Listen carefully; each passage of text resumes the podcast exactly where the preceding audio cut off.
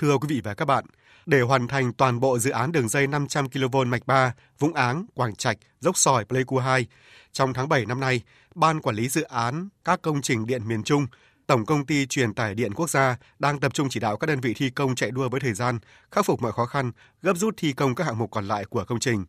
Biên tập viên Đài tiếng nói Việt Nam thông tin. Theo chỉ đạo của Tập đoàn Điện lực Việt Nam EVN, toàn bộ dự án đường dây 500 kV mạch 3, Vũng Áng, Quảng Trạch, Dốc Sỏi, Pleiku 2 phải hoàn thành trong tháng 7 năm 2022.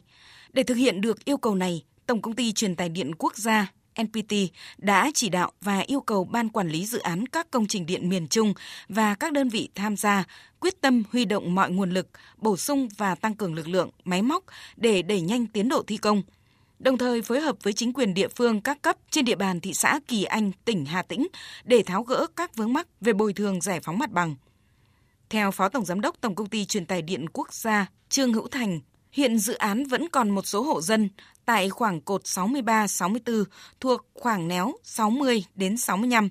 trên địa bàn thị xã Kỳ Anh, tỉnh Hà Tĩnh chưa nhận tiền và bàn giao mặt bằng. Cùng với đó, khoảng néo 65 đến 68 còn tiềm ẩn rất nhiều rủi ro về bồi thường thi công, ảnh hưởng rất lớn tới tiến độ hoàn thành dự án.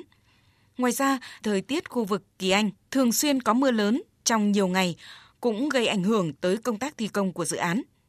Để khắc phục những khó khăn này, Ban Quản lý Dự án các công trình điện miền Trung, đại diện chủ đầu tư dự án liên tục bám sát và phối hợp chặt chẽ với Ủy ban Nhân dân tỉnh Hà Tĩnh, thị ủy, Ủy ban Nhân dân thị xã Kỳ Anh để giải quyết dứt điểm các vướng mắc về bồi thường giải phóng mặt bằng. Về tiến độ chung của dự án, ông Trương Hữu Thành, Phó Tổng Giám đốc Tổng Công ty Truyền tải Điện Quốc gia MPT cho biết, khối lượng và tiến độ thi công tại công trường đến nay cơ bản đã được kiểm soát khi đã hoàn thành xong phần đào móng, các hạng mục đúc móng cơ bản hoàn thành, đang triển khai dựng 5 vị trí cột cuối cùng, khối lượng kéo dây cũng đạt được trên 90% yêu cầu. Lãnh đạo tổng công ty cũng thường xuyên đi kiểm tra công trường, họp kiểm điểm tiến độ để tháo gỡ ngay các vướng mắc và đẩy nhanh tiến độ thi công của dự án. Định kỳ từ 2 đến 3 ngày lại họp điều độ trực tuyến để chỉ đạo và điều hành – lãnh đạo Ban Quản lý Dự án các công trình điện miền Trung và các phòng chức năng trực tiếp có mặt tại công trường để điều hành, xử lý và giải quyết ngay các vướng mắc phát sinh trong quá trình thi công. Đơn vị tư vấn thiết kế, tư vấn giám sát luôn có người bám công trường để giám sát, xử lý hiện trường và tổ chức nghiệm thu. Cụ thể, NPT cũng đã huy động các đơn vị trực thuộc như Công ty truyền tải điện 1, Công ty truyền tải điện 2 bố trí lực lượng thực hiện công tác phát quang, nghiệm thu hành lang tuyến, lắp đặt khung định vị và hỗ trợ các đơn vị thi công nhằm bảo đảm mục tiêu hoàn thành đóng điện trong tháng 7 này.